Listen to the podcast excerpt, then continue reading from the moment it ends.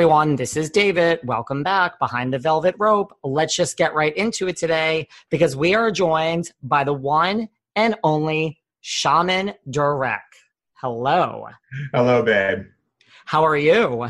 I'm awesome. Yeah. Yes. Why? Where are you in the world? Are you in Los Angeles or am I just making that up? Um, no, I'm in the Hamptons. Oh, you're close. Well, I mean, I'm in New York City, so I guess, you know, you shouldn't say the Hamptons is so close now, is it? I was just talking yesterday about how people not from New York think the Hamptons is close, and in reality, I guess it's not close. I'm usually in Norway with my girlfriend, but now I'm in the Hamptons visiting family. Nice. Well, you know, the Hamptons, Norway, they're both very nice places to be. Do you have a favorite Hampton? Um, I'm staying with my sister in Sag Harbor, and um, and I also, but I love all of Hampton. I love the Amagansett because my friend Gwyneth stays there, so I get to spend time with her. And also, I love, I love everything. I love all of it. Sag is secretly my favorite, actually. Yeah. But we're going to talk about your girlfriend. We're going to talk about your friend Gwyneth. We're going to talk about a lot of things here today. Okay. But I guess I want to first, you know, I want to talk about you. Like, where are you from originally? I like to start at the beginning. That's fine. I was born in Sacramento in Elk Grove. I grew up in a small town outside of San Francisco called Foster City, and also grew up in Hawaii. In Oahu. Oh, wow. How was growing up in Hawaii? It was a bit tense and tough because, you know, Hawaiian culture is not the easiest culture when you're a kid and you're growing up in an Asian family. So my, my stepmom is Hawaiian, Filipino, Japanese. So it's very Asian. You have to respect your elders. And it's all about the elders. It's, you know, and so there's like everything is, a, is, you know, a certain way, but you know, you spend a lot of time at the beach and you can go surfing and hang out with your friends, eat shave ice, go skateboarding. So that was cool. So that's like a good part of it, right? Yeah. I mean, you know, but yes, I guess when you're young, respecting your elders, you don't really want to hear about, so to speak. Yeah. You That's know. very typical in the in, in most of the Asian and Polynesian and all of that um, culture. It's always about the elders. That makes sense to me. So I know that you are a sixth generation shaman. So I guess my first question is, what does that mean to be a sixth generation shaman? Uh, it means that my ancestors, uh, from my dad all the way to my grandmother and my great grandmother, they were all shamans. My dad actually walked away from it to become to become more um, westernized and more in modern in a modern context of like making money and building hotels and doing all this kind of stuff.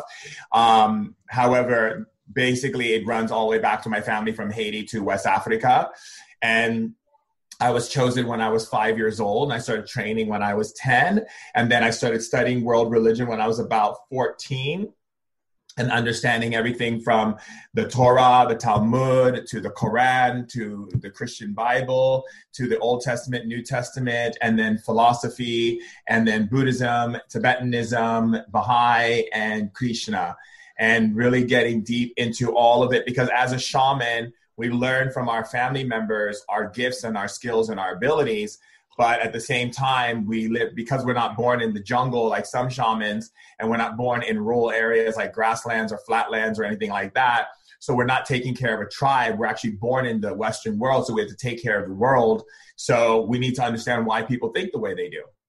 Why are there atheists? Why is there people who are Christian? Why is there people who are Muslim? And how do they think? Where do they get their, their, their ideas from? And how do they associate that in their human ecology of how they connect with people on a conscious level, on a um, on a real level, from their like building their relationships and their community? How do they make money? How do they how do they create the way they think that allows them to evolve or not evolve? Okay. And I know you mentioned like you started this at age five. I know like at age five, you had visions about people in your class. Is that true? So when I was five, I started having visions in as a kid. And then when I went to kindergarten and elementary school, I saw visions of people in my class. And then, and then people started, uh, the parents of those kids started telling me it was true.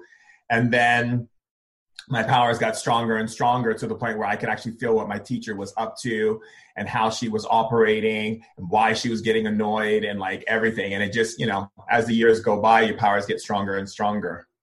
And so because this gift came to you at five, you know, did you ever sway, you know, as like a typical teenager or child, wherever, like, I want to be a fireman, I want to be an actor, I want to be a doctor. Was there ever that going through your mind?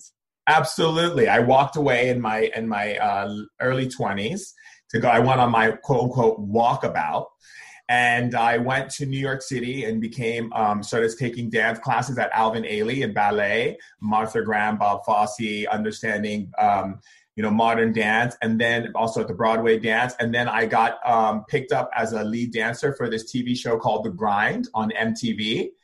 And then they ended up getting rid of uh, the host, one of the hosts that was there, which was Eric Nies and some other people. And so then I began to um, become the V J. With the dancers became the V J for the show. So we did that. So I did that for a while. And then I did a lot of different uh, like commercials and acting and so forth. Then I got picked up for modeling from Karen Paris in um, in France and Israel.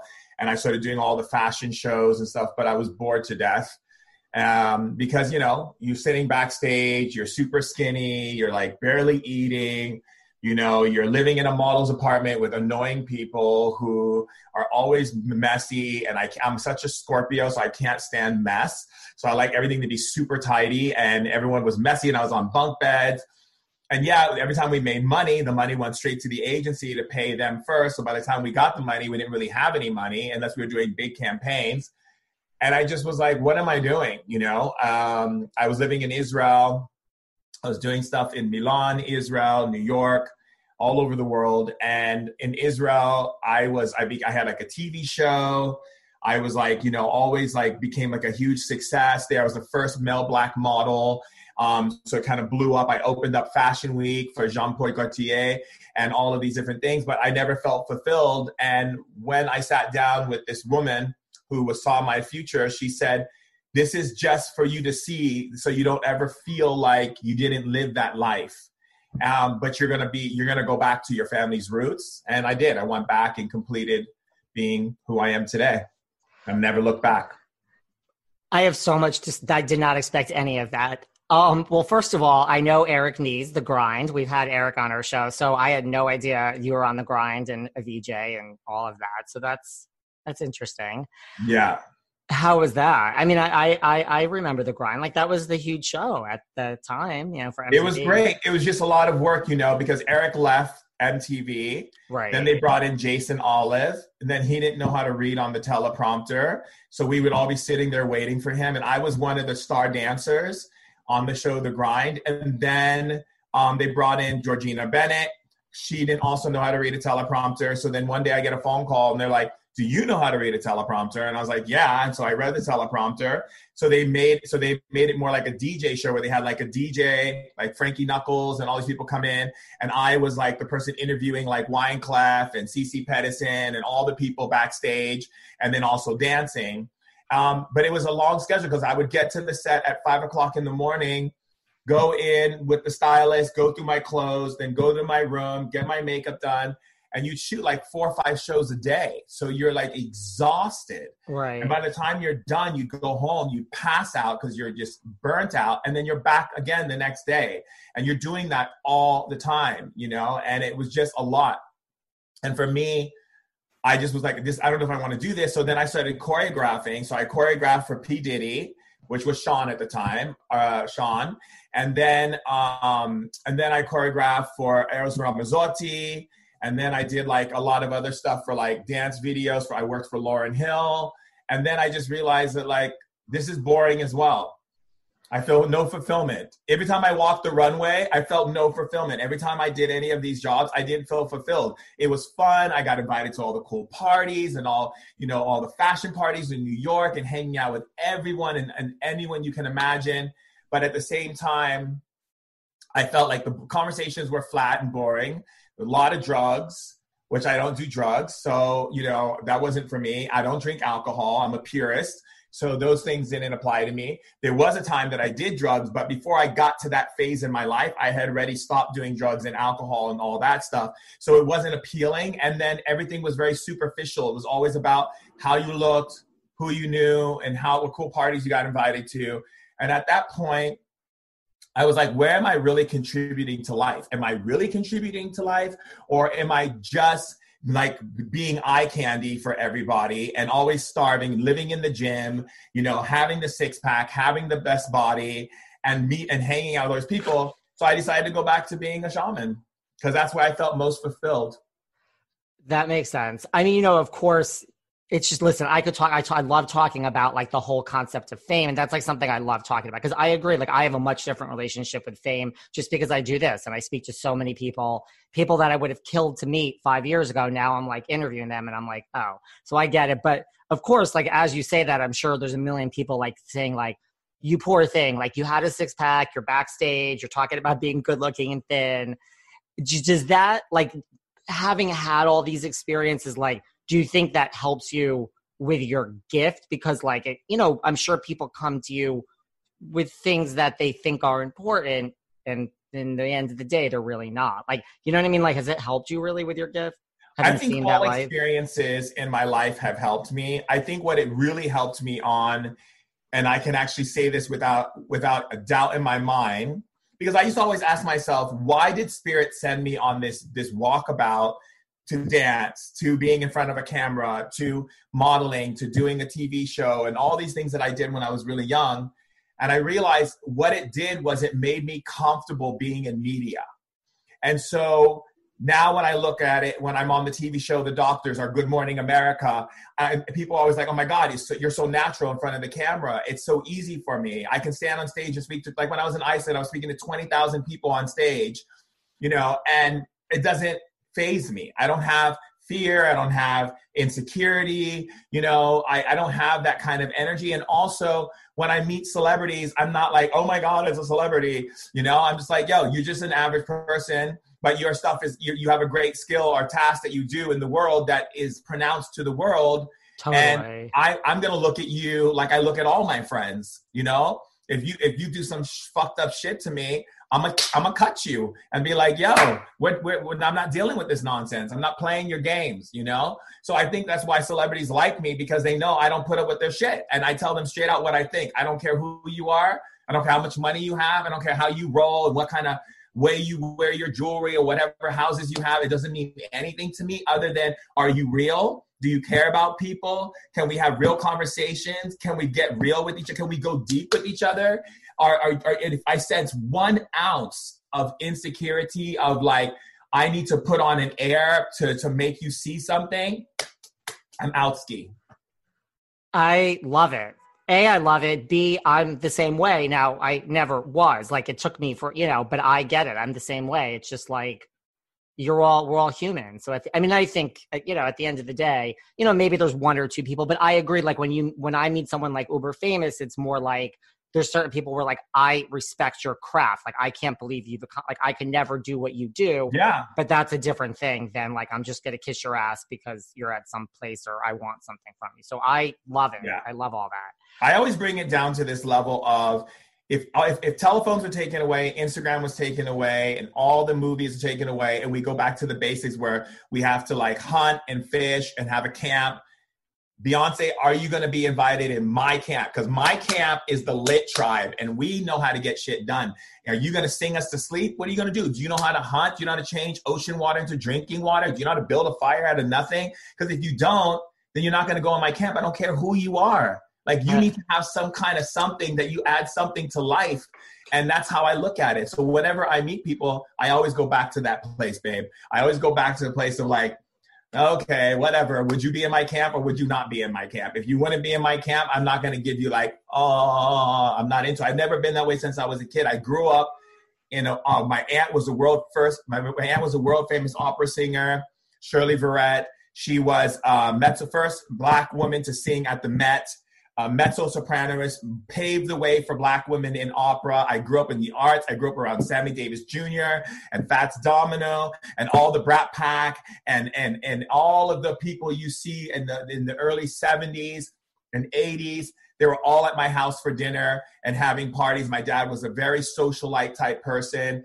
So I never really found them like, oh my God, who are you kind of thing. You know, it, it was always about, if you're a good person, you're generous, you're kind, you're loving, you're playful, you're open, you're sensual, We're, I, I can I can roll with you. I love it. do you have any stories of, you know, just someone you met that, that wasn't like that, that treated you just horribly, you know, just because they thought they were up somewhere and you were down somewhere? I do, but I'm not going to talk about it because I am in the public.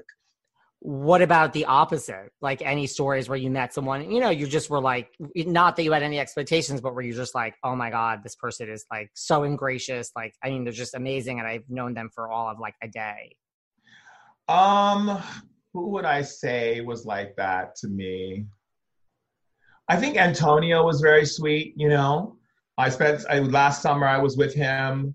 No, was it last summer? Last Antonio summer? Banderas. Yeah, last summer, Tony Banderas. Okay. So I was with him in, in his house in Mallorca. Me and my girlfriend stayed with him, and he we were there at his award show um, for his kids, stuff that he does. And my girlfriend was receiving an award for humanitarian. And when we went to sit down at his at the gala table with all the wealthy people and celebrities of the world, and we're sitting at the gala table, and he looks over at me and he goes, "You know, Shaman Durek, it's such an honor to have you here on my table with you and Princess Marta. And I want to tell you, you're gonna. I, I'm so sorry, and I want to apologize in the beginning that tonight is going to suck. You're, it's going to be the worst boring experience you ever had in your life. So let me tell you how things are going to go. You're going to be bored to death. The food's going to come. No one's going to eat the food because they don't want the paparazzis and the people to see them putting food in their mouth. So the food will be wasted. And um, I have amazing entertainment playing on stage tonight, but no one's going to watch it. And the only time people are going to come to life is when the auction, auctions come. So everyone can see how much money each person is spending so they can show off." He goes, "So that will be the highlight of your night. But the real highlight will be when we go back to my house and I put I play, I play my trumpet for you and we have fun by the pool." And he goes, "So for now, you know, we're all dressed up in our best. We're playing the role to bring money to my organization. So yes, my friend," you know. And I thought, wow, this guy is great. I like him. He's a keeper.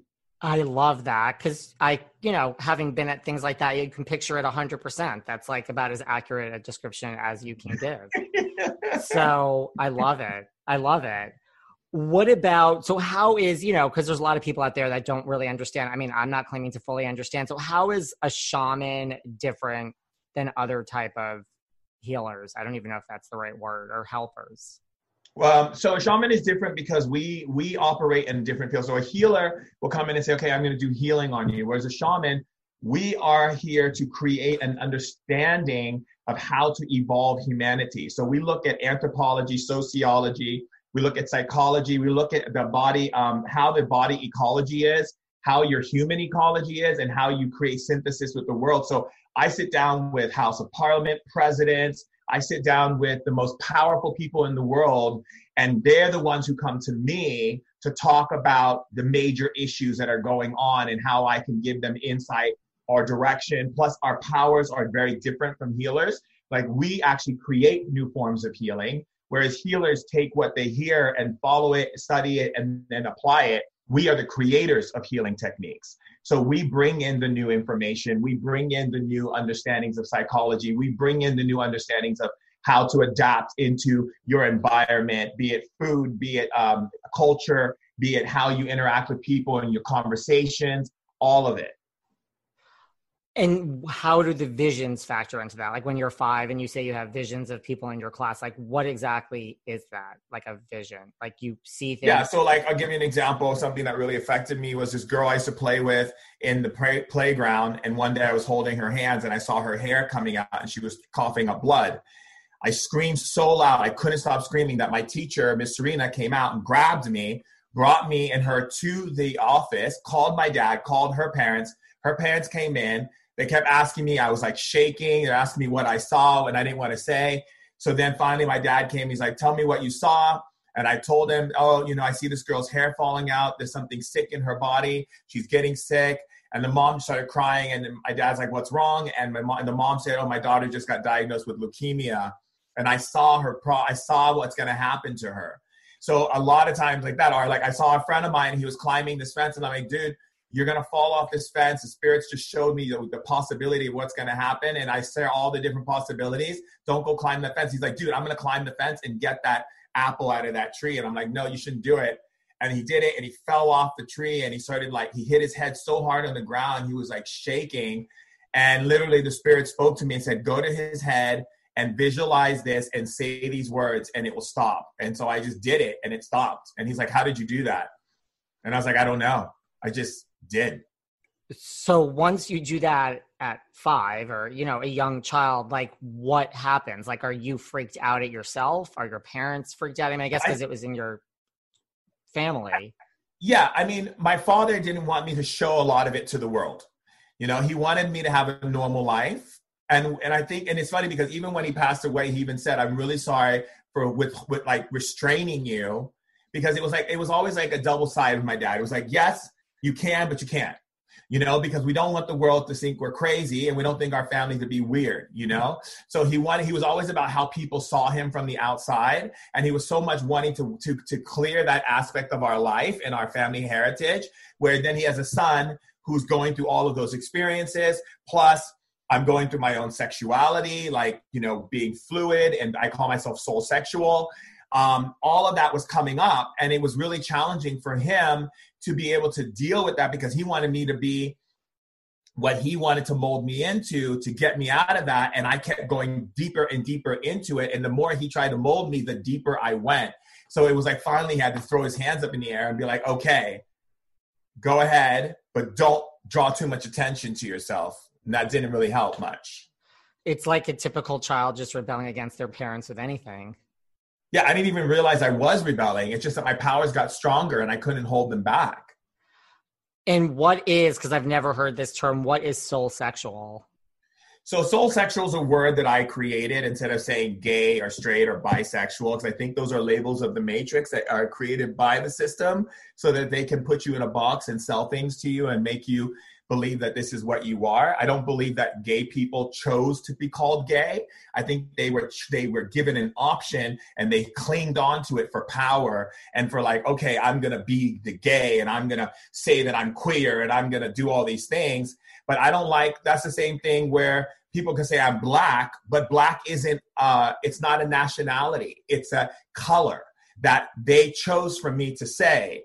Where I know my roots are, I, there's no such, there's no heritage of black on the planet, as there are no heritage of white on the planet, right? And so they do that to separate you from your humanity. So I call my, I created my own word, soul sexual, which means that whoever I'm in connection with on a soul level, that's who I can be intimate with.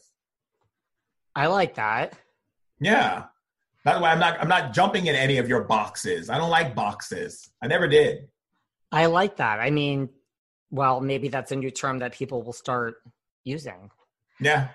What about, so, you know, you have this gift, you rebel against it, you go and you're a model, you're on The Grind with Eric Nies, which who knew that? So no, he left The Grind. So oh, he left, oh, I wasn't wow. with him. Okay. He left The Grind. And then that's what gave me the position to, to move in. Cause they changed the whole show. The moment he walked away, I came in, and then it was Jason Olive, Georgina Bennett, and then me. I think I watched it up to the point that he left because I don't remember it afterwards. Yeah. So once you have all this and you go and do something else, like what do you do then? Like how is the formal training? Like how does one become a shaman? Like what's the actual Oh, it's intense. Training? That's a long story.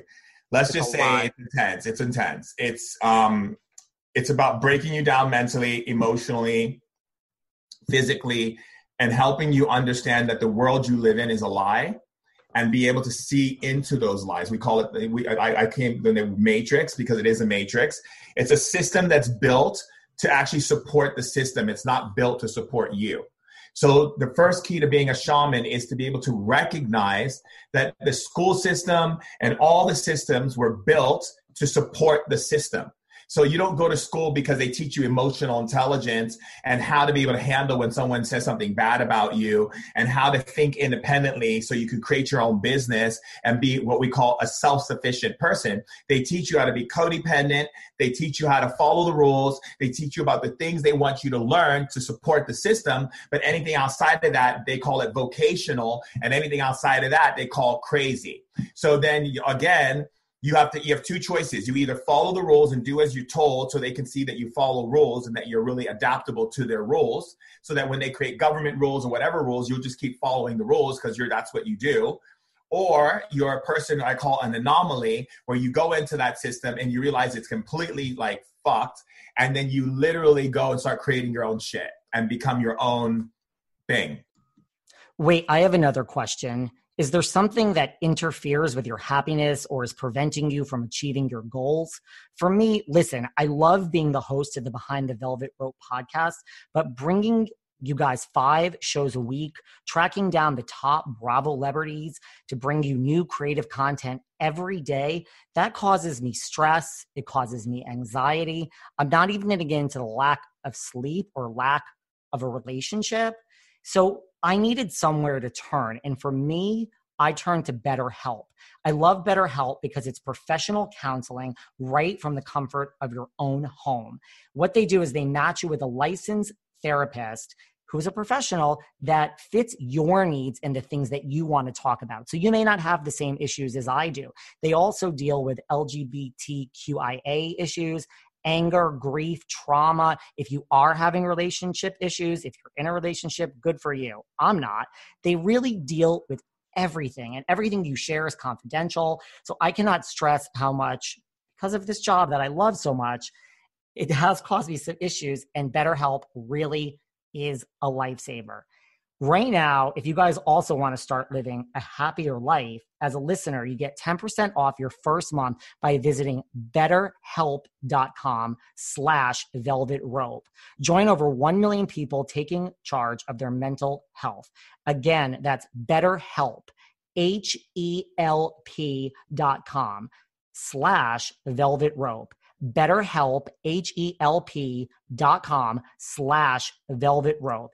And as a listener, you guys get ten percent off your first month. Try it. I promise you, you are going to feel so much better once you talk to one of their licensed professional counselors. And listen, so many people have been using BetterHelp. They're actually li- recruiting additional counselors in all fifty states.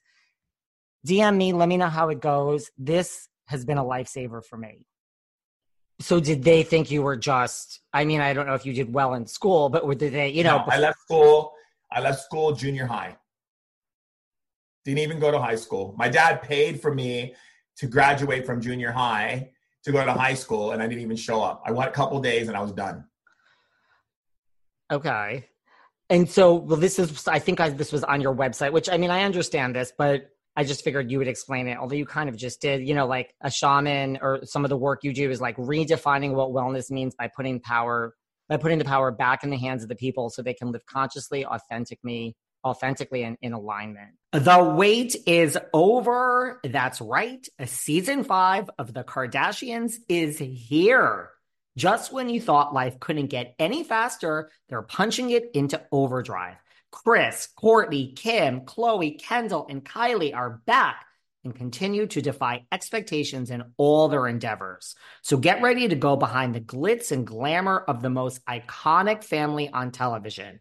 The all-new season of The Kardashians premieres May twenty-third, streaming on Hulu. Yeah, and that because I, makes sense. Most people don't even realize they have powers.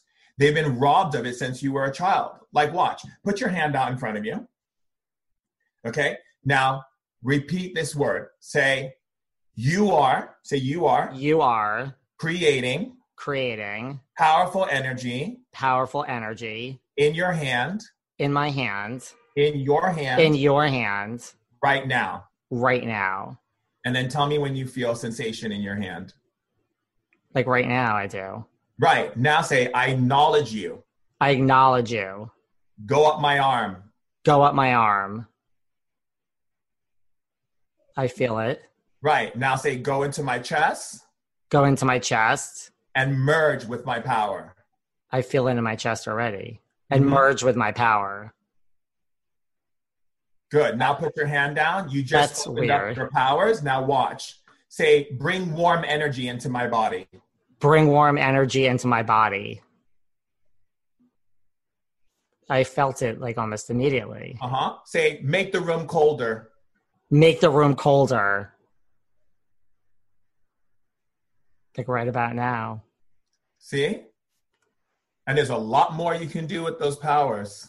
And that's why people flock to me, because they love to find that they actually have superpowers that have been hidden from us by a system that wants you to believe you have no power, so they can create more rules, more governments, so that they can get you to buy into their system, so that you stay crippled and you stay in a place of fear, so they can keep creating more fear to get what they want. That's why Caesar said, give them the arena and give them cheap bread. They'll never know what the Republic does. Well, they've been following that from Stalin, from Hitler, to you name it. They've been following that rule for Earth for so long. There are so many people on this planet who feel powerless, especially with the COVID. Like, biggest reason why people couldn't survive in the COVID energetically and mentally from mental health is because they don't haven't been taught how to adapt. Adaptation is not a thing. Getting on Instagram and checking your likes is. So the idea of not knowing how to move your energy to be able to handle any situation, that t- that's why I'm here, to put the power back in people's hands. It's ridiculous that people don't have their powers. I mean, that makes sense too, because the thing is, like, I said that in the beginning of COVID. I'm like, you know, once you are in it a week, two weeks, three weeks, you know, and you, it wasn't fun, but you're like, the thing that separates people in this is it's it's not physical. I mean, whether your house is one room or, you know, a mega mansion, probably like your friend Gwenny over there, you're in a house, you have comfort, it's your mind. This is why people are going crazy. You just, I mean, I was one of those people who right away was like, I just need to get my mind right. Just switch your mind, you know, so I was, but I see what you mean. Yeah. Well, I mean, speaking of COVID, is that like, has that, how is that? Like, has that like increased your business? Like, are people coming to you with like different problems now, or it's the same set of problems just intensified? It's a, it's a mixture. Some of people I get who are wanting to understand how to be mothers and be at home with their husbands and realize that they didn't spend that much time at home with their husbands, and they're irritated by them, and they're irritated by the kids. And they didn't realize that because the kids were always with the nanny and the husband was always at work. So they didn't realize actually what marriage life really looked like from a real point of being in, in in seclusion with the people that they actually have in their life. So it's like an awakening for them. They're just like, whoa, I had no idea. Like, this is what it feels like, you know? So it was like helping them restructure that, helping men restructure and pivot their companies, business companies, four to five hundred companies, people who are big, um, who are, you know, really big in, in the Wall Street and business and banking, um, everything. So, and then helping teenagers learn how to cope, helping mothers learn how to be, uh, how to handle living their life and still having their peace and balance while being a school teacher to their kids, and also having to maintain the home and whatever it is. And so um, helping women step more into their women empowerment, create sisterhood, create energies where they come together and start utilizing their intelligence to create ways for other women to stay, to be able to make it through this time as single moms. I mean, everything. I, I'm, I'm across the board. Wow. Tech companies, you name it, celebs, actors who haven't worked, people who haven't felt like they've been doing movies and their T V shows not working anymore because they're not shooting it, or they are, but then they're getting tired of getting the COVID test every single other day. So it's causing them stress and they feel anxiety, all of it. Do you feel like most people that come to you, you have to kind of take it in and then say like, okay, you know, ninety percent of what you're telling me is shit. Like, you know, cause it's all about being authentic. And I mean, is it that process when like a lot of new people, you know, like you listen to what they have to say and then you're like ninety percent of what you just said is you like, you believe your own shit, but I'm telling you all of that's made up, and who are you really? Yeah, or, of course. That's me all the time. That's, must- that's, just, that's me all the time. That's not just because of COVID. That's why people come to me, because they love that I do that. I was gonna say, I was just gonna say, it must be fun to go out and have a nice cocktail with you. Yeah, if I drank, but yes, I still have fun in the cocktail because I just tell it like it is. And I mean, to that effect, like, do you, does your work change? I mean, I know there's a big world and it's not just New York and L A, but you know, being a true New Yorker over here, I love L A, but like, do you find like your work is different when you're dealing with people in Los Angeles versus New York City? Yeah, because L A is very, um, L A people are great, but L A people live in a different type of energy, whereas New Yorkers just want to, they really want to dig in. Whereas L A people, it's very saturated. You can throw a tennis ball on the street and land on someone who calls himself a shaman, you know? So they're kind of like been fed so much bullshit from people. I have to weed through all of their, what they call their love and light spiritual bullshit, you know, and get them out of this kind of like love and light and, uh, you know, and get them out of that nonsense and get them more into the way New Yorkers think, which is like, I want to know how to get through this shit and move through it so I can be more powerful and have more money and have more vacations and have more Mai Tais. So let's get through it, you know, where it's different. And same in London and same in other parts of the world. L A is more kind of lackadaisical. Yeah. So, you know, knowing all this, like, do you, you know, you're still a human being. Like, do you ever have, you know, like doctors are sometimes the worst patients. Like, do you ever have a bad day? Do you wake up and you're like pissed off? Like, or you just pull yourself mentally and you, every day is a good one. You're shaking yeah. Your head. I don't get, I, I, I'm, I, I know how to create sustain, uh, sustainable happiness and sustainable balance. So I don't get pissed off. If I get pissed off, that's a trigger. Then I go and look at that trigger and see what triggered me to get pissed off. And then I take responsibility if I said something to someone or whatever and, and make and make peace with it and, and apologize and then take responsibility for myself. I'm, I think I'm kind of the same way. I mean, again, I'm not saying I'm a shaman or I'm, I, I don't need help in a lot of areas, but you know, like I, yeah, it's hard to piss me off. You know, like I think like my trigger is like if someone comes at me with competition and you want to draw a line down, but that's, you know, a whole nother thing. But on like a daily basis, I don't really, I'm not, I think it's just like happiness is a choice. Yeah. And there's no competition either. No one can compete against you. You're one of a kind. They may try to copy some things, but they can never be you because of all the life experiences you've had, all the food you've eaten, all the music you listen to, all the sex you've had, all the different things you've experienced have make up the sum total of a lot of your personality. No one can match that. No one can copycat that. There's no copycats, no meow, meow, copycat nonsense here. I feel like I'm going to owe you a fee at the end of this chat. Nah. I mean, like, this is, you know...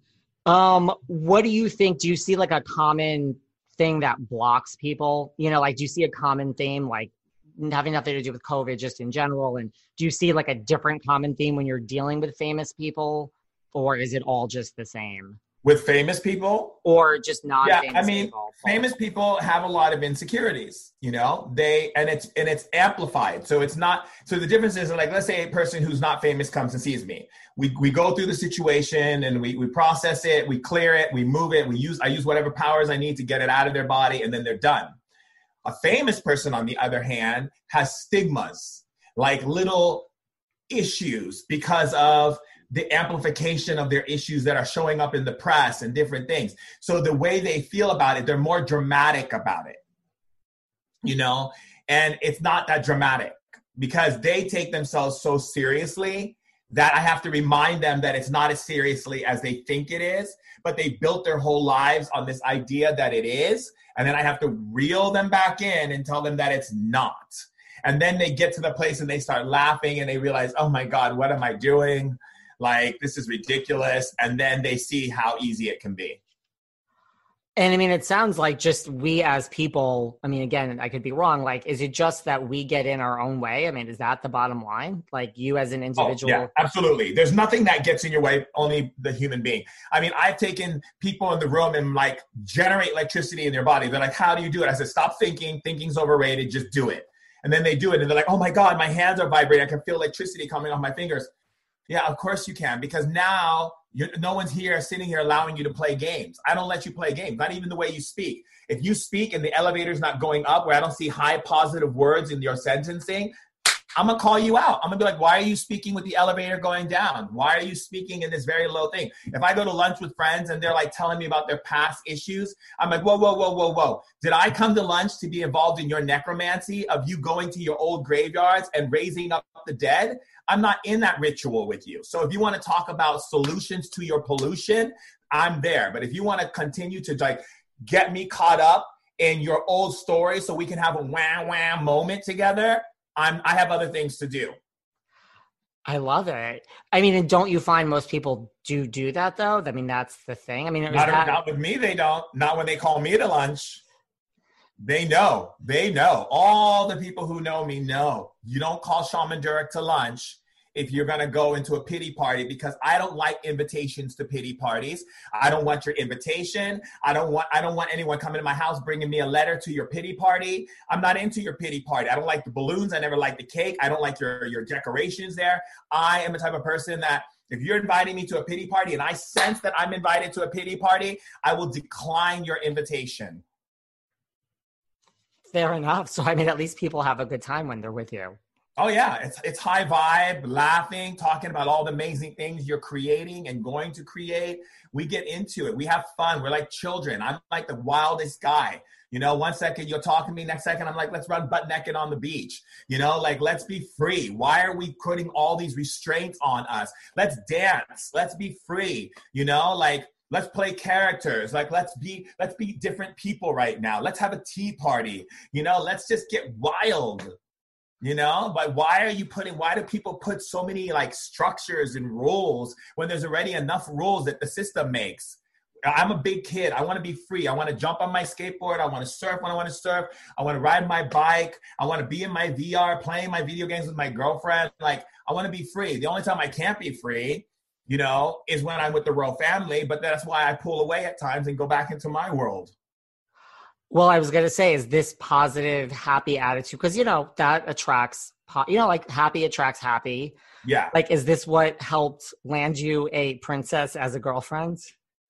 I think what lands me a princess as a girlfriend, I think it was destined. My mom told me when I was fourteen years old that she, because my mom is Norwegian and she's also West Indian. And my mom told me that when she was young, when I was young, that she spoke to the elders in Bahal. The Vikings came to her in a vision and told her that I'm, my life has already been set up and that I'm going to end up in the royal family. And she told me when I was fourteen, I was going skating with my buddies. And I'm like, Mom, honestly, how is that going to happen? What are you talking about? She's like, someone's going to set you up on a blind date. You're going to meet. You're going to become good friends. She's going to understand you. You're going to understand her. You guys were knew each other in other lifetimes. And you're going to fall in love. And this is who you're going to be. And I was like, okay. And sure enough, years later, you know, my friend sets me up on a blind date. I was like dating this, uh, in a relationship with a guy and then a girl and then another girl. And then I was like, okay, I'm not going to date anyone. I want to be like Queen Elizabeth. I want to be married to country and God. That's it. You know, I should paint my face white and walk around as the shaman who's painting with a white face, you know? Seriously. And then all of a sudden I went there to the blind date. And then she walked in. My friend told me the day before. And I was just like, whoa, what are you talking about? She's a princess. And he's, she's like, I'm like, what kind? Is she calls herself a princess? She goes, no, she's uh, her Royal Highness. She's a real princess. And I'm like, oh, shit. I'm like, what are we going to do here? I'm where I'm like walking, rocking my ripped up jeans and cowboy boots and like my Metallica t-shirt, you know? And she's like, just be you. And I'm like, all right. And she came over and we looked, she walked in the door, looked in my eyes, stared at me for a moment and goes, I remember you. And I saw Egypt. I saw like a vision of Egypt. I was sitting on a throne with two scepters and she had her hand on my shoulder. And she said in my mind, I found you. And I said to her later when we became friends, I was like, where do you think we knew each other? She goes, Egypt. She goes, I found you, my love.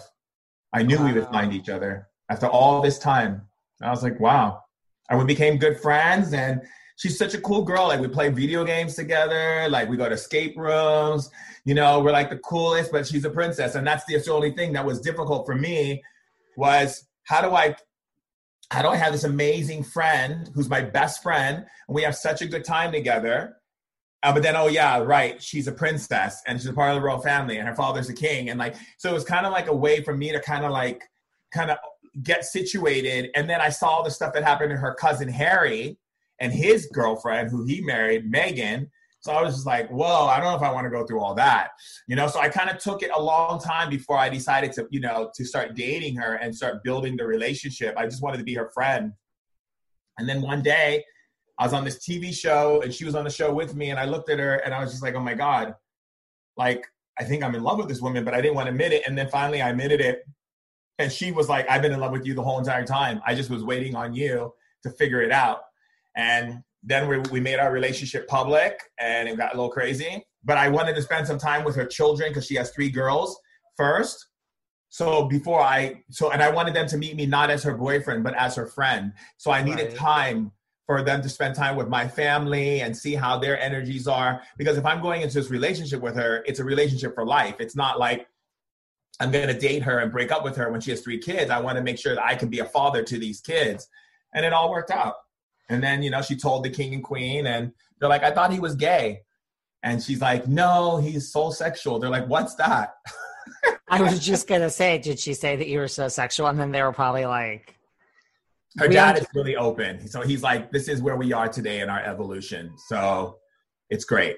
Did they have any, the royal family, you know, just like a shaman's not the average, you know, of business course, tycoon. Yeah. I mean, were they like, what the hell? Background checks and like, you know, I mean, you don't get close to the royal family without going through some some, some high level scrutiny.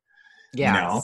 But I passed, you know, and I, I, uh, I think the hardest part for me was, which, which was actually transformative for me as well, was sitting at Gwyneth's house. Because every year Gwyneth would be like, when are we going to find the right guy for you? When are we going to find the right girl for you? And I was like, no, no, no, no, no, no, no. And she's like, but it just seems weird. Every time we have dinner or we do family outings, you never bring anyone. You never have this a special someone. And then Brad would be like, yeah, you know, like, when are we going to have you be happy and have that? And I'm like, no. And then finally I told her, and she was just like, what? And I was like, yeah. And she's like, oh my God. She's like, I know her brother and I know her sister. And I was like, you do? She's like, oh yeah. And, you know, and Gwyneth helped me through the whole process. And so does my friend Kelly Rutherford. A lot of different friends of mine. They helped me to, to navigate the intensity of being in the press all the time and getting ripped apart and having European countries constantly spying on me and having my life be on constant scrutiny. Every time I get in an Uber, every time I go somewhere, the paparazzis are in my face.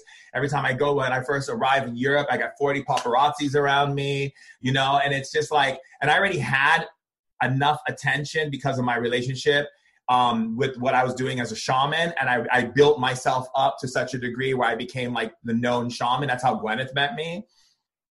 But at the same time, it, it, it went to a whole nother level.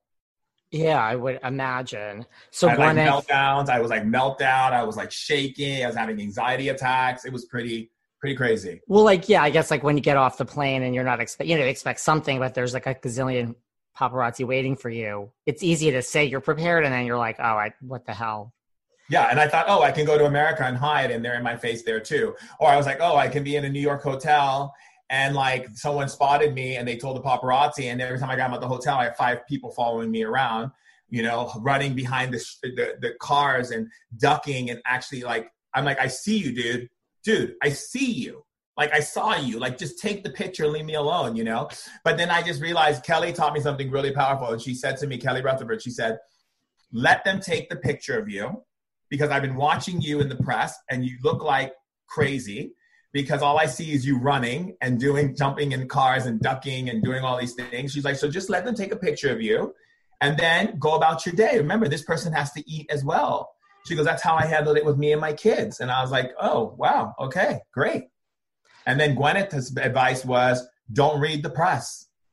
Never read one word they write about you and keep your eye on the tiger, brother. She's like, look at where you're going and what you came here to do and don't read the press from now on. That's how I stay powerful. That's how I want my brother to stay powerful. That was her advice. Yeah. And I stuck to it and it's worked. I mean, that's good advice. So Gwyneth just never reads anything about herself. Nothing. Zip. Zilch. Nada. If you think she's about it... Mentor. She's an amazing mentor to me. Well, we are to each other. I was going to say, if you think about it, that makes logical sense. Is that... Did she give you any other good advice on how to handle the public eye? Everything. She She's always amazing. I mean, anytime I have a situation... I go to her, I ask her questions, she tells me what's up, or my friend Kat Graham tells me what's up, you know, she's just like, this is how we, this is how I did it when I was on Vampire Diaries, this is how you handle this. When you someone interviews you, you can change the, the, the journalist, you don't have to stick with the journalist, you know, like they educate me. And then my friend Nina Dobrev, she's more kind of like, uh, just remember to, to always, like, Nina's more about keeping track of making sure she's on point with everything, you know? So I don't really want to follow Nina's way because Nina can be intense. You got to keep up an Instagram for your dog and for yourself. That's a lot. I've met all the people you just mentioned, you know, very briefly. Huge Kelly Rutherford fan, just of her work. Like, you know, who doesn't love a little Melrose Place and a little Gossip Girl? Two of the yeah, best she's shows. My best friend, and she's amazing. We talk every pretty much every other night, and she's just a really amazing friend. Like, and she's a Scorpio like me, so we get along really well. Do you get into, you know, like Vampire Diaries? Like, do you get ever become a fan of the people you're helping, just of their work, or you're not into like T V and movies? So, funny stories. And when me and Gwyneth met a long time ago, it was the most hilarious story. So she's like, I'm at her, I'm in her kitchen, and she's like, "Oh, I heard you love avocados," and I'm like, "Yeah, you know." And so she's like, "I had these avocados brought in just for you because I know how much you love them." And so her house people are like, "No, I'll make it." She's like, "Nope, nope, nope, nope. I'm making avocados for Durek. I want him to have. I want him. To, I want to make food for him." And I was like, "Okay." So she's making this avocado for me. This guy comes behind me and grabs me and starts hugging me. And he's like, "Man, I've been wanting to meet you. I mean, your story's so amazing. Gwyneth speaks highly of you, blah, blah, blah." So I'm thinking, who is this guy talking to me? You know, I thought maybe he might be a trainer or something because he had like these bracelets on that said love, and he was like dressed in sweats and whatever. I was just talking to him, sitting at the table. He's like, "Hey, do you want to try some of my honey from my bee farm?" And I'm like, "No, I'm not going to eat honey and avocado." And he's like, "Okay, well, why don't you come sit next to me on the table?" So we're sitting on the table. We're talking. I'm like, "Oh, my God, your vibe is so amazing. It reminds me of my friend, Jimmy Chamberlain and Billy Corgan." And he's like, "Really? What?" He goes, "You know Billy and Jimmy?" I go, "Yeah, they're my good friends from Chicago, the Smashing Pumpkins." And so I was just at their concert the other day. I said, "But you have that same vibe, like a musician vibe. I see, I see you being really huge. Like, I see your energy. I see you being really big in the world. Like, do you ever travel to Europe?" And he's like, "Yeah, sometimes." And I was like, "Oh, cool." So then at the end, Gwen asked me, "Oh, so what are you doing tonight? Are you going to stay for dinner?" And I'm like, no, no, no. "Tonight's inner child night." She was like, "What's inner child night?" I'm like, "That's when me and like my friends, we go, we watch cartoons, we go to Disneyland, we play action figures, we like dressed up like superheroes, and like, you know, we're like big kids, you know?" And she's like, "Oh my God, that sounds so much fun." She's like, "I can't, you know, encourage you to stay for dinner." And I was like, no, no, no, no, no, no. And then I, and she goes, "Well, what was your plan tonight?" And so the guy goes, "Well, yeah, what was your plan tonight?" I said, "Tonight we're going to go see Iron Man." And he goes, "Oh, Gwen can introduce you to I N N. And I go, "What's I N N? He goes, "Iron Man." I go, "Oh, your accent, your, your accent's so intense." I go, "Is that like a British accent?" I go, "Yeah." I go, "Oh, so of course you've been to Europe because you're from, you you lived in, in England." And he's like, "Yeah."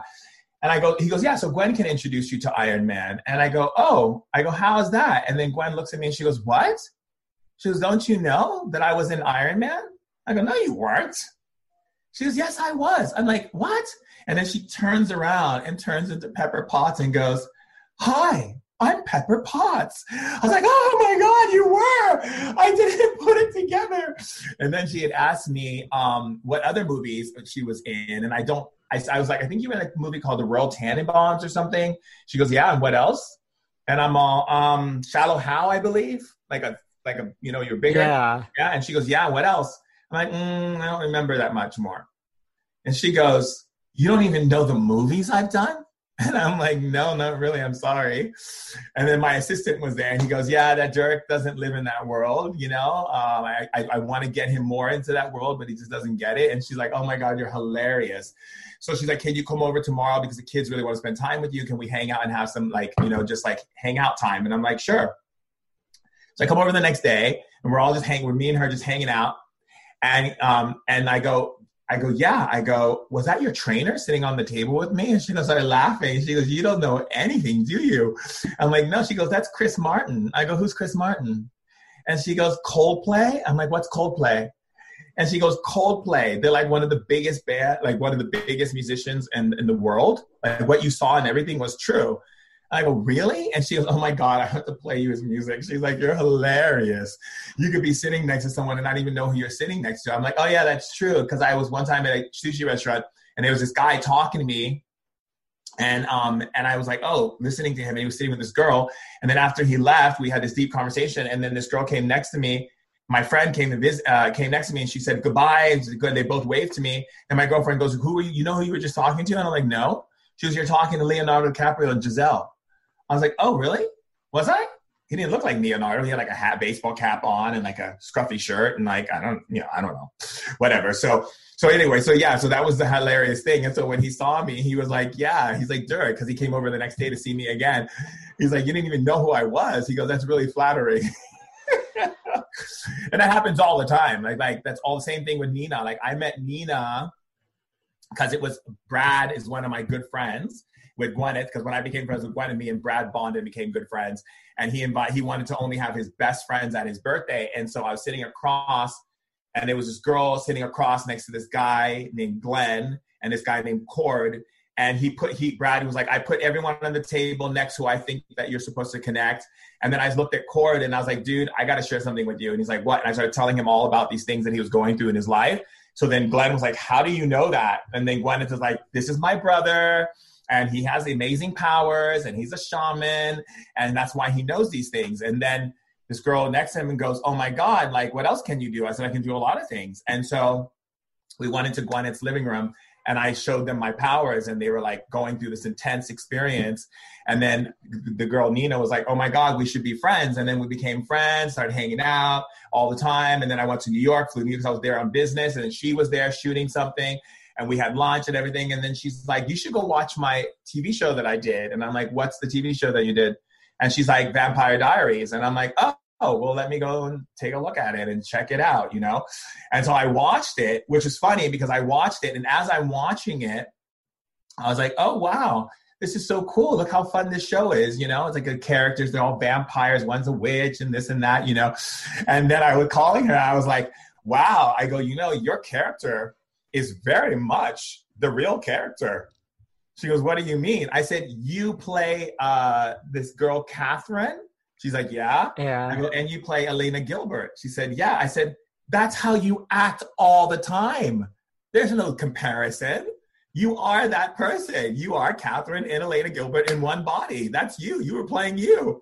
And she started laughing. And yeah, so I mean, going back to your question, um, for me, it's, It's like, I just asked my friends, like, "Hey, you know, what, what, what did you experience, or how do you handle this situation?" And they're always there. They always call me back. They're always like, "We love you. Here's how you handle this. This is what's going on. This is what you deal with." And so that's how it's been working for me, but it's tough. Yeah. It's not, it's not, I wouldn't say it's a walk in the park being in the royal family, you know? I wouldn't think it would. What about like Harry and Meghan? Like, have you ever met them? Do you have any? We were supposed to meet each other in, um, and we well, we were supposed to meet each other in London. We had set up a phone call with um, my uh, girlfriend's uh, cousin, Queen Elizabeth, and um, but the press found out, and so we canceled it. So we'll meet later on, because right now we're in different parts of the world.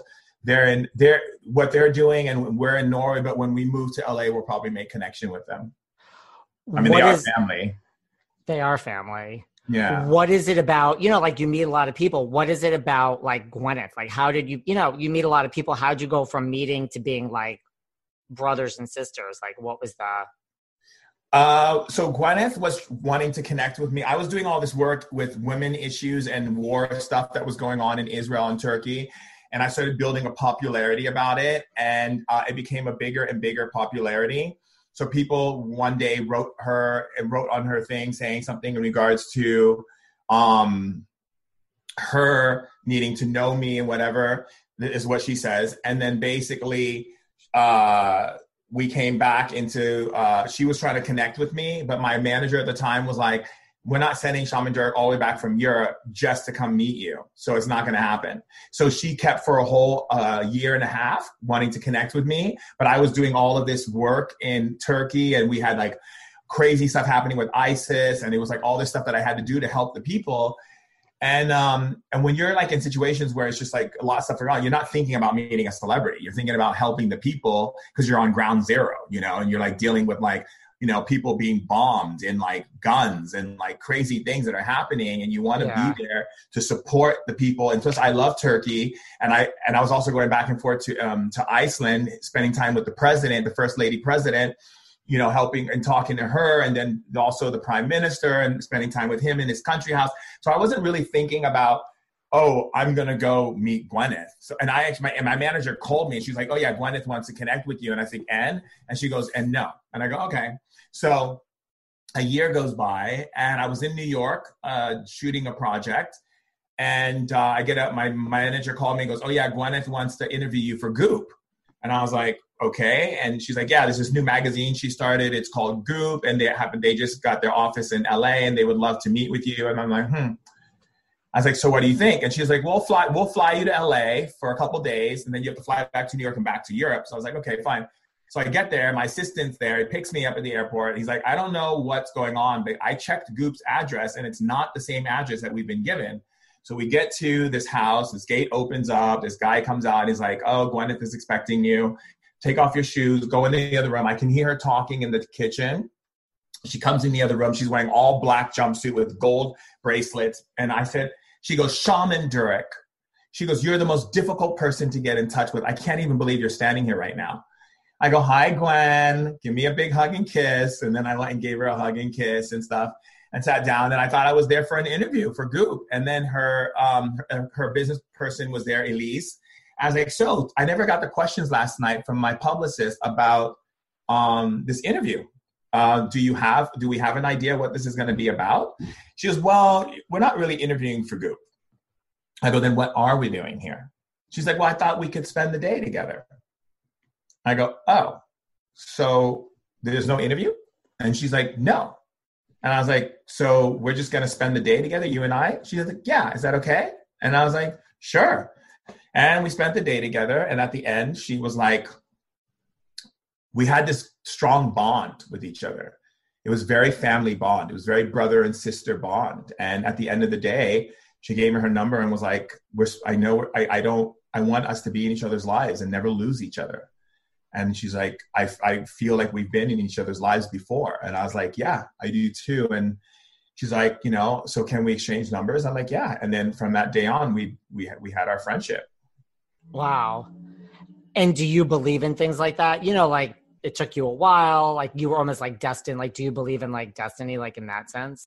I believe that the spirits put us together if we were meant to be together. But I like, I look for organic connections, not forced connections. Like I've met so many people, um, but I've never really wanted to like be friends with them. Right.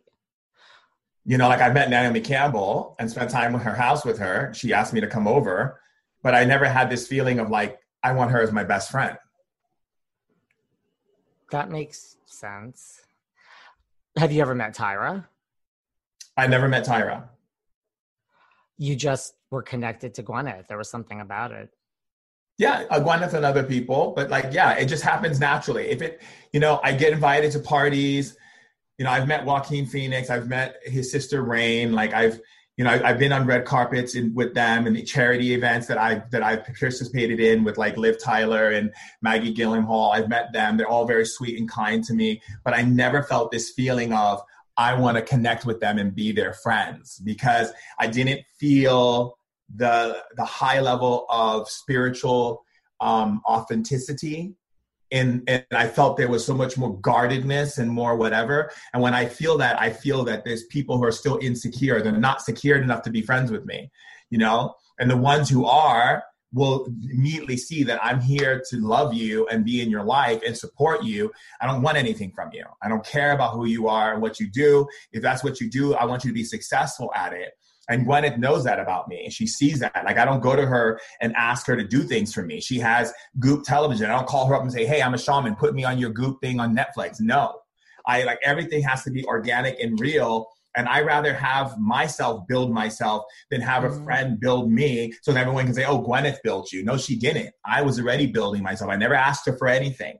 So again, and also I get like tons when we first became friends, she's like, a lot of people are going to like, want to get close to you to get close to me and want to offer you things to get it to me. And, um, and I just want you to respect that we have that who our friendship is. And I've never not respected it, you know, and that's how I am with all my friends who are celebrities. Like if they tell me something, I'm not going to go and tell people what they say. I don't care how much money you pay me. And also I have respect also too. And now, even now that I'm, you know, marrying into the royal family, I also am very cautious around who's around me, because I'm in a different echelon, you know, and I need to be able to communicate to people who are in or close to that echelon. And so that I can talk, because I can't talk about the things that go on in the row houses, you know? So who do I talk to? I talk to my celebrity friends, because they're close right. enough to it that they're not going to go and tell people in the press, because they know what it feels like. I think that's the, the reason why a lot of celebrities choose to be friends with celebrities. Totally. Because they know that I got your back, you got my back. We're not going to, we don't want shit out. We don't want, I, I don't want people knowing my business, you know, and we already deal with the hate and the this and the, and I deal with it a lot more because I'm a part of that rural thing. So I get death threats. I get, you know, people hating on me, making comments, marching against me, all kinds of crazy things I get. And it's from all over the world. So it's not like, so for me, when I go to Gwyneth, I go there for like, sometimes I'll go, like we were, we went to the um, Oscars um, together. And I was like, I don't want to go to the Oscars. I don't want to go. And she's like, why? I'm like, I don't want to go. So that's what I want to do. I don't want to go. And so she's like, okay, well, I'll throw an Oscar party. And I was like, I don't want to be at your Oscar party. I'm not interested. And she's like, why? And I'm like, because I don't want to be in it. It's boring to me. I don't want to sit and watch people get awards. It's boring. She's okay, fine. While the Oscar party's happening, I'll have a massage therapist come and massage you in the back part of the house. How about that? I go, and then she's after the massage, maybe you can join me and mom. And, and and and everyone in the room and all the producers and directors, and we can all sit down and, you know, whatever. So I was like, okay, fine, I'll do that. So I went and got a massage while everyone is doing their Oscar party in the middle of her party. I I can't. Like, do you see, like, I'm like, I, I that's, like, I, that's, I don't know. That's, like, amazing. Well, then, like, what do you, I understand the way you are. And I I agree. Like, I'm that way somewhat. Like, what do you say about then the world? Like, do you have these big, you know, the fact that, yes, I agree with you. I think that is why celebrities are friends with celebrities. It's a safe space for the most part, not all the time. Like, what do you say about the world? That this world is like someone would become friends with your sister's brother's friend's driver because you know Gwyneth.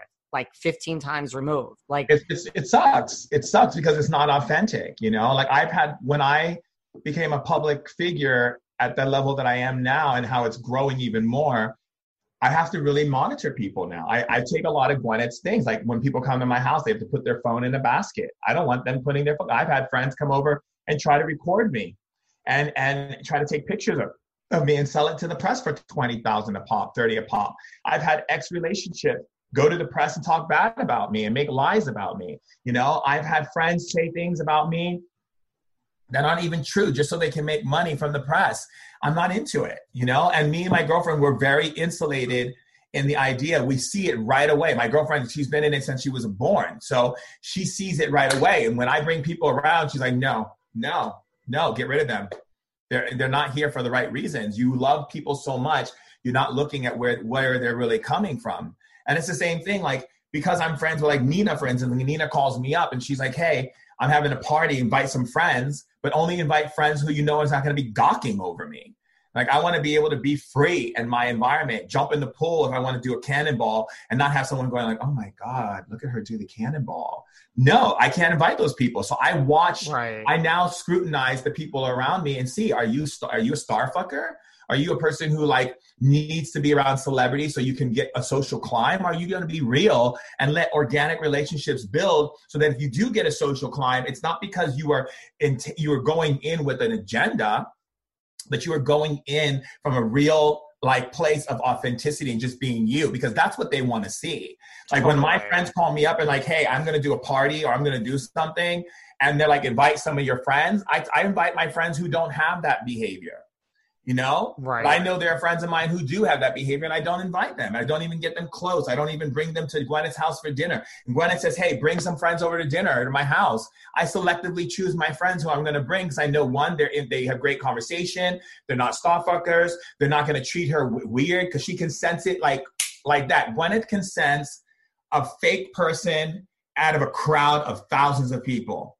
She's like, she's just like, she has like, like a laser. She sees it. Oh, look at that person. They're acting different because of, of who I am. And and that makes, that they don't like that. And my girlfriend's the same way. She they doesn't do want to be around people who are like acting weird because she's the princess. You know, like one time we were in Spain and we were going to a building and everyone came, people were coming. We were going to a party to dance to house music because we like to dance till six in the morning. And people were coming out and they saw her and they all started curtsying and bowing. And she's just like, oh, stop. She's like, stop, stop. Can I, can we just have fun tonight? They're like, Your Royal Highness, Your Royal yeah. Highness. And I started laughing and, the, you know, and the bodyguards around us, you know, and they're like looking at me laughing and I'm just laughing because I just like, to she, to her, she's my girlfriend. But then when I'm in, when I'm, when I'm, tra- when I'm doing things, I forget, you know, sometimes, yeah, I am, this is, we're actually have bodyguards and this is a princess and my future father-in-law is a king and my brother-in-law is the prince, and this is the world I live in, and all my cousins will be all over Europe from, from you know, Sweden, Denmark, Luxembourg, Monaco, Spain, England. Those are all our cousins, you know, so everyone knows my business. So it doesn't, so whatever I do, Queen Elizabeth learns about, you know, they all know because they're all writing each other. Oh, so it looks like Derek and Martha are off to a good start. You know, it's like, this is, they're all paying attention to each other. They know, everybody knows each other. Yeah. And I imagine if people come into your life and, you know, they slowly, casually after, you know, two months slip, you know, the princess's name or Gwyneth's name or Nina's name. I mean, you're probably just like done. Yeah. Done. Yeah. Don't use my friends or use me and our titles to gain your position of presidents or power. You know, it's be authentic and real and organic, and I will give you the world. But if you're not authentic and real and organic, I will, we will shut down immediately. And that's the same how Gwyneth feels. That's the same how all my celebrity friends feel. I, I would think so. And I have I mean, celebrity friends I don't even talk about because they don't even want people to know that we're friends. Th- I mean, that to me makes total sense. I mean, it's there's it's not sustainable. It's like the whole like you could be someone's biggest fan in any way you want to show that you'll never be their friend. It will, it just it doesn't work that way. It's just that's doesn't not how that life way. works. It's just an interesting thing. I didn't know if you had these bigger visions of like the world. And I mean, that's a whole nother, because these are the things I think about just because of this. And I mean, you must think from a social media point of view that like people have truly lost their minds now, you know, like oh, I think people, I think I, I, from a social media perspective, um, I just think people are stuck in what they want to see and what they want to believe, you know? I mean, a lot of times when people look at people, they kind of just create whatever they want to create. My focus with social media is to create content to help people change their lives. So I'm on Instagram and I'm on Clubhouse, and that's where I spend my time.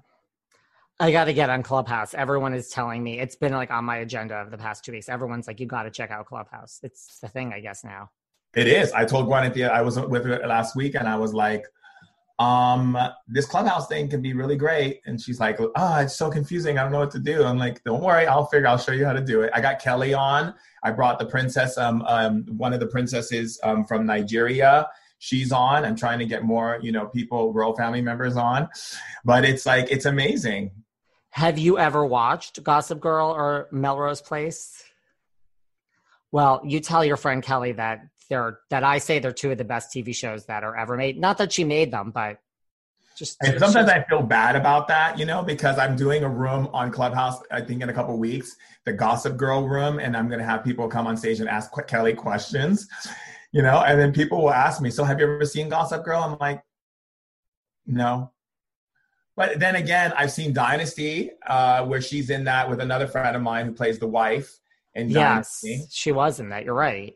Yeah, I seen that. I forgot about that. You know, I've seen some of her Hallmark movies and stuff, you know, but when I see my, like, for instance, like my friend Glenn, who's one of my, Glenn and Cord, who are one of my very dear friends, best friends, my friend Lamorne, who's one of my good friends, you know, like when I see Lamorne in a movie, I laugh sometimes, but I then I call him up and I'm like, dude, you did good. You did good. You're not a loser. Bye. You know? Well, I mean, you didn't even know Gwyneth was an Iron Man, so... You know. Yeah, until she showed me her, her she was Pepper Potts. But like, it's like my friend Glenn, he's doing the movie Top Gun with Tom Cruise, you know, and he does a lot of big movies.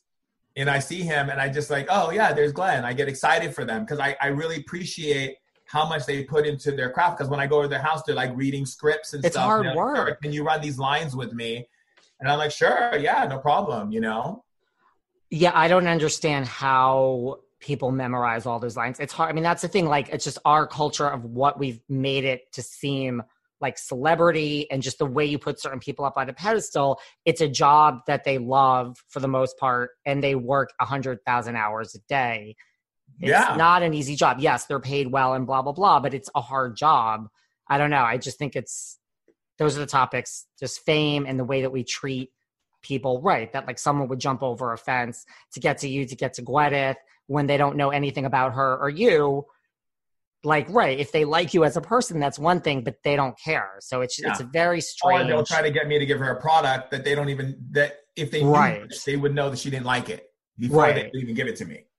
You know? And I know what clothes she likes. I know what things she likes. So I don't bring anything to her table as a friend unless I know she's going to love it, you know? Right, that's a whole other part of it. My friend Cord, you know, when he was having his breakup in the media, um, you know, when he was going, dealing, when he was uh, with, uh, what's her name from, um, my friend Bonnie was in the movie with her. Uh, I don't know who Cord is. Cord Overstreet? Cord Overstreet, yeah. Oh, okay. I'm like, yeah, that's so, the only Cord I know. He's one of my buddies. I, um, I'm definitely going to make him my best man and some others. But the point is, like Cord, you know, when he was going through his situation with, I think it was Emma, was it Emma Watson or one of them? Um, you know, he was going, I, I said, dude, like whatever you're doing right now, it's going to blow up in the press. So just be comfortable with the fact that it's going to blow up in the press. So a lot of my friends, like I warned them too. I'm like, if you do this and it gets caught, are you going to be okay with it? You know? And they're like, no. I'm like, okay, then don't do it. You know, it's just simple. I go to their house and everyone's playing beer pong and like, we're hanging out playing video games. We're just kids, you know? And they just happen to be on T V and they just happen to be in a movie and they just happen to be doing these things. And then when they're not doing that, they're like reading their scripts while sitting there, you know, drinking their matcha. It's just like, everyone's a person at the end of the day, really. That's where I'm coming to. It's, exactly. I, it's true. It's true.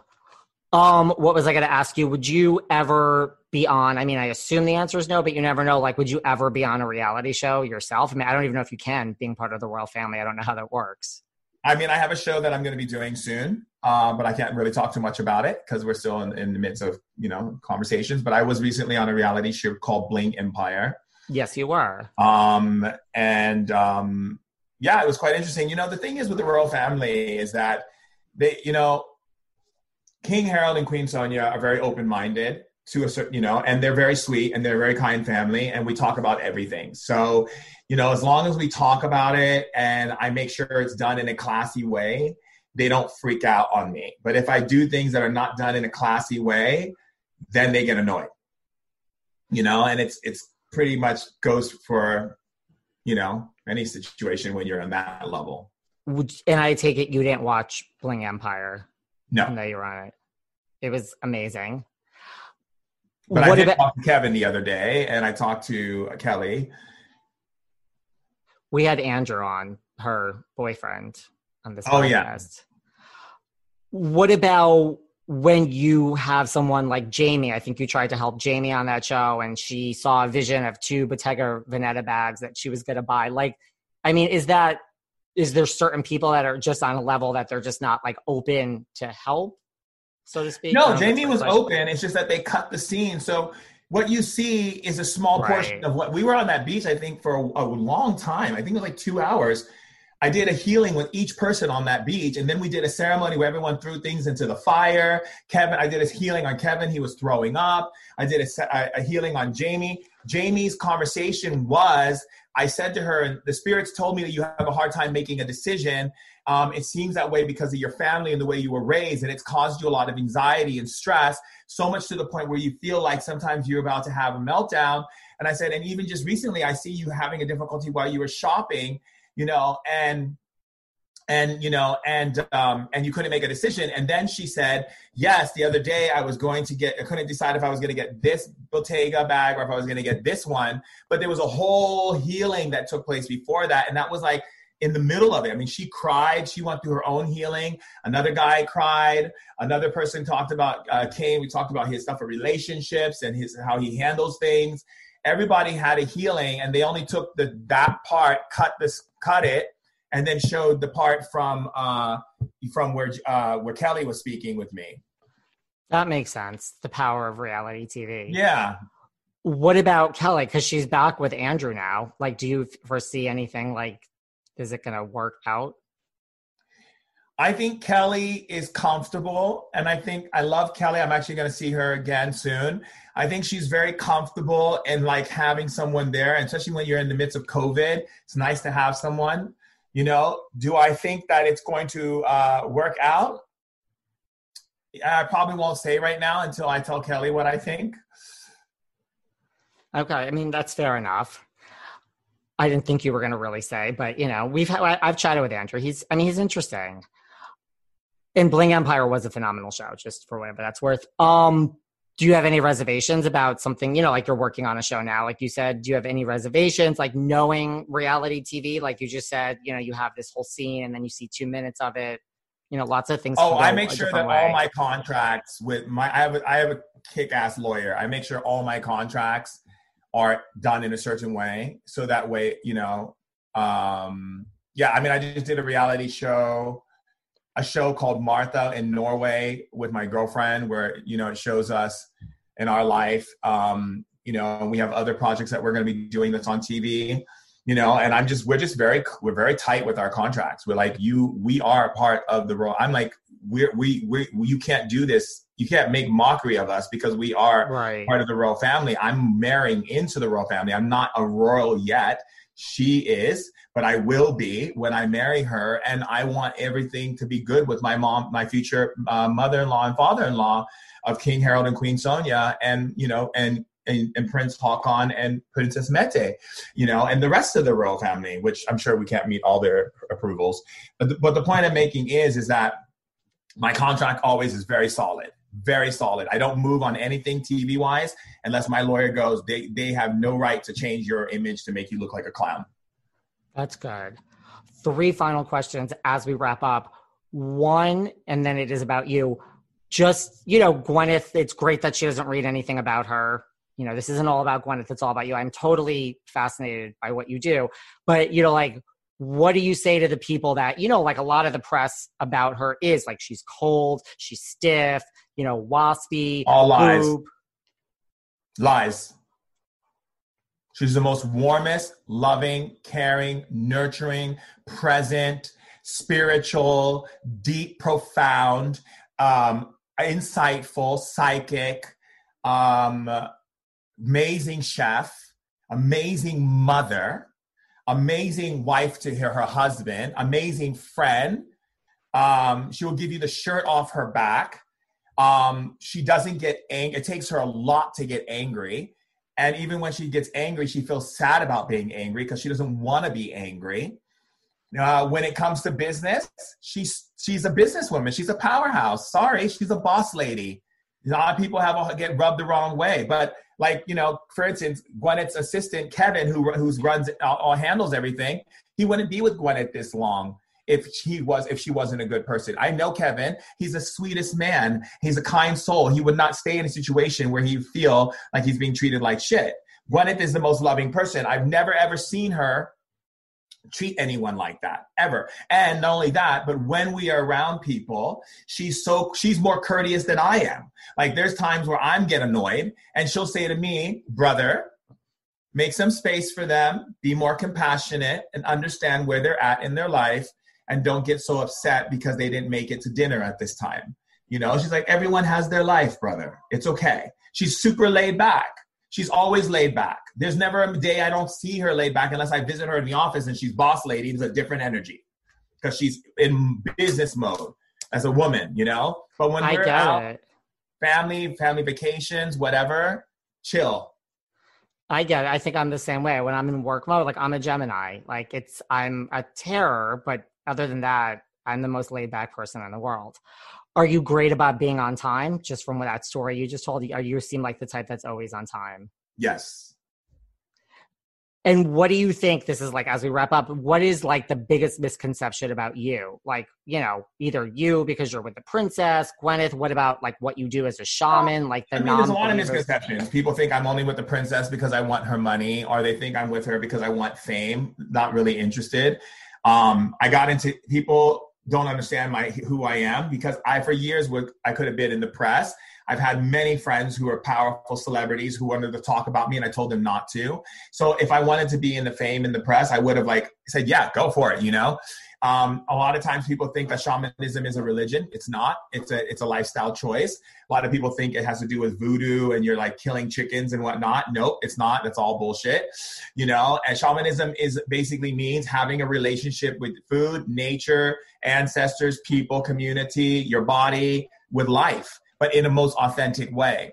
And, you know, a lot of people think that I may become, I, I, sometimes people might find me to be a little shrewd and a little intense. I'm just, I'm just, I'm just real, you know? And if people can't roll with that and they have a hard time with that and they want to turn it into whatever they want in their head and build whatever stories they need to try to make me look ugly or paint me to be a monster or whatever it is, go for it. Good. Bring, do it. Kick a table over, break a window for me, whatever you got to do, and make sure you let everybody know. So that's just going to, you know, that's your own energy. It has nothing to do with me. You know, I'm the most loving person. But if you're like catching me at a table and I'm sitting at lunch with Nina and we're trying to have lunch with me and my friend Nina and um and our, and our other friend who's a dancer, you know, and who also did stuff with Gwyneth and Oprah, you know, and you you you were sitting there, you know, having lunch and just wanting to mind your paparazzi and T M Z's up in our face. And we've asked them, take your picture and leave, and they stay there and they're still hammering on us, you know, yeah, you might see Nina get mad or you might be like, see me get a little frustrated because we want to have our personal quality time with each other. We don't see each other that much, you know? And so when we don't see each other that much and, you know, and my friend Julie Howe is like on the table with me and Nina eating, and we she lives her life doing her kinergy. Nina's doing movies. I'm traveling and helping the world. And we finally can sit down and have friendship time. And there's a person in our face. Yeah, we might be a little freaking annoyed, you know, because we we haven't seen each other in like seven months or four months or five months. And here's the one time we get to see each other and boom, there's someone in our face. So that makes sense. What about anything else you want to cover? Um, well, first of all, I mean, you don't want to go to Gwyneth's Oscar party. So I am like really, first of all, this has been great. And I really sincerely appreciate you taking your time, you know. You don't go to her Oscar party. You don't want to go to the Oscars, but thank you for talking to me. I really appreciate it. There's lots of other places you could be right now. Yeah, I don't like going to most galas. I, the, when the royal family, I have to go. It's mandatory.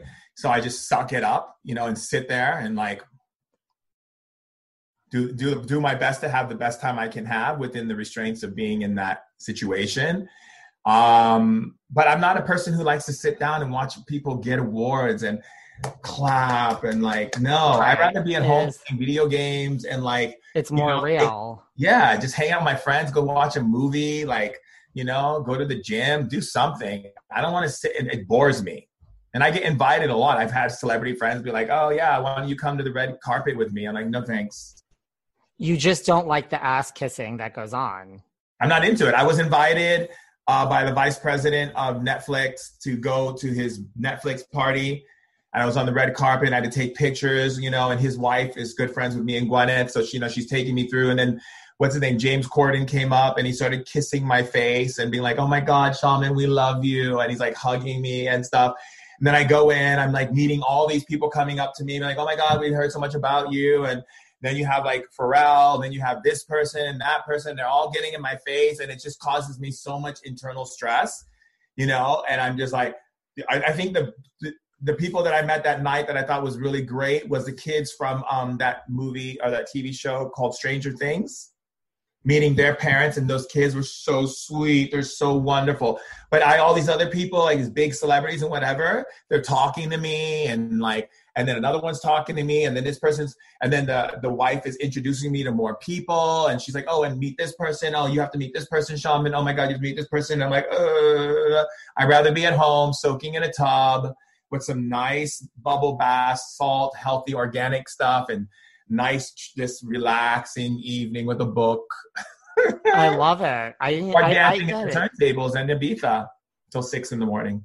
So in a way, even though, you know, COVID is a many horrible thing, like you must not mind the whole like social distancing and staying in thing. Doesn't bother me at all.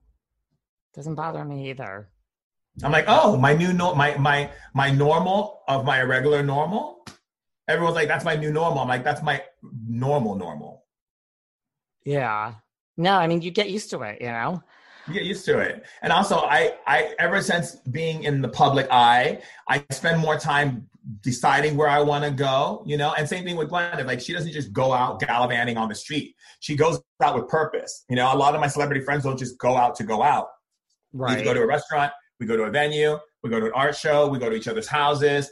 We go to a party. We go to an event, and we go home because we're or, because we, we get bombarded, you know. And it's and so you kind of just find that space to just where you can be you. You know, you can't be you when everyone's scrutinizing everything you do. Yeah, I mean, that's why. Like, I understand that when celebrities hang out with celebrities, like you said, it's not obnoxious or ego. It's just like you're with a like-minded group that understands totally. There's no pictures. Gwyneth makes you give your phone when you go over. I mean, not you, but the average person. Yo, yeah, you're not going to walk around her place with a phone. That's her. That's her. That's her domain. That's her. That's her palace.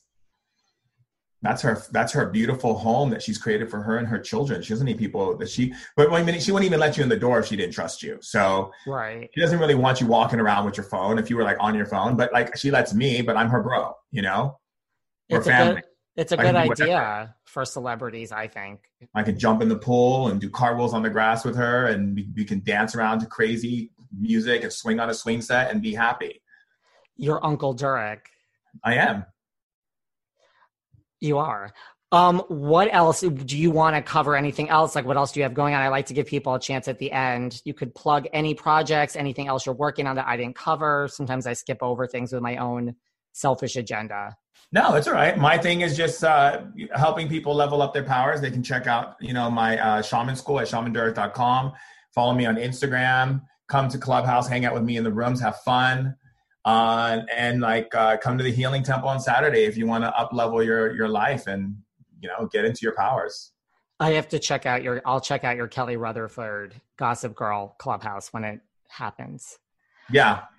That'll be fun. Do you find more people now because of like, you know, you were on Bling Empire? Like, is that a whole nother thing? Like on your social media where people were reaching out like bling, bling. I mean, that had a moment. That show. Yeah. I mean, it still has a moment.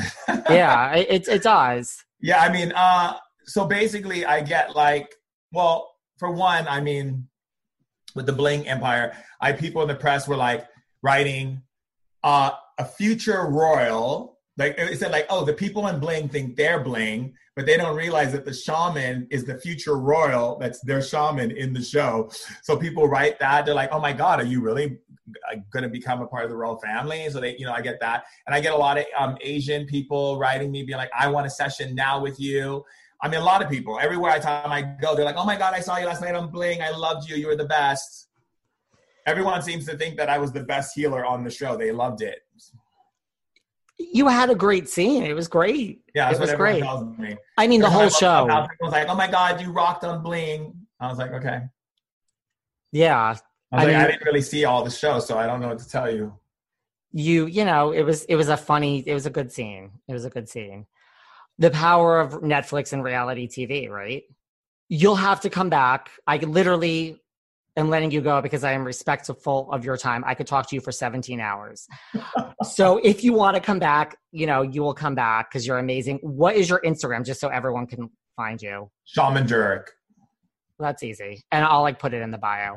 I really appreciate it. Seriously. I hope this, you know, this was authentic for me. So I really, really, really appreciate it. Thank you for answering all of my questions. This was absolutely. Amazing. Yeah. You'll have to have me, you have to have um, us again when we get our projects off the ground. I'm sure you're going to love it. I already am so intrigued. So I can't wait, but yes, you can come back anytime you want. I love it. All right. Thank you so much. Have a good day. Thank you, love. See you later. Bye. Bye, sweetheart. Bye, darling. Thanks for listening to yet another episode of Behind the Velvet Rope, because without you listeners, I would just be a crazy person with voices in my head. And if you like what you hear, subscribe, subscribe, subscribe on Apple Podcasts under Behind the Velvet Rope. And when you're done subscribing, feel free to leave a five-star write-up review, because the write-up reviews actually count. We read each and every one of them. We post the best ones, and the reviews really help our shows keep going, and we really appreciate everything you guys say, especially the positive ones. And if you want to find us online, we're at Behind Velvet Rope on Instagram. We are at David Yontef on Instagram. We're behind The Velvet Rope on Apple Podcasts. Or head on over to Patreon, because you know what? There are just some things we can't talk about here. So for our bonus episodes, go to Patreon and type in Behind the Velvet Rope. And if you still aren't sick of me and you want more David, go to Cameo and book me on Cameo. And you can ask me anything there. I'll answer whatever you want. And I have a bargain basement price of ten dollars. Thank you guys. See you soon.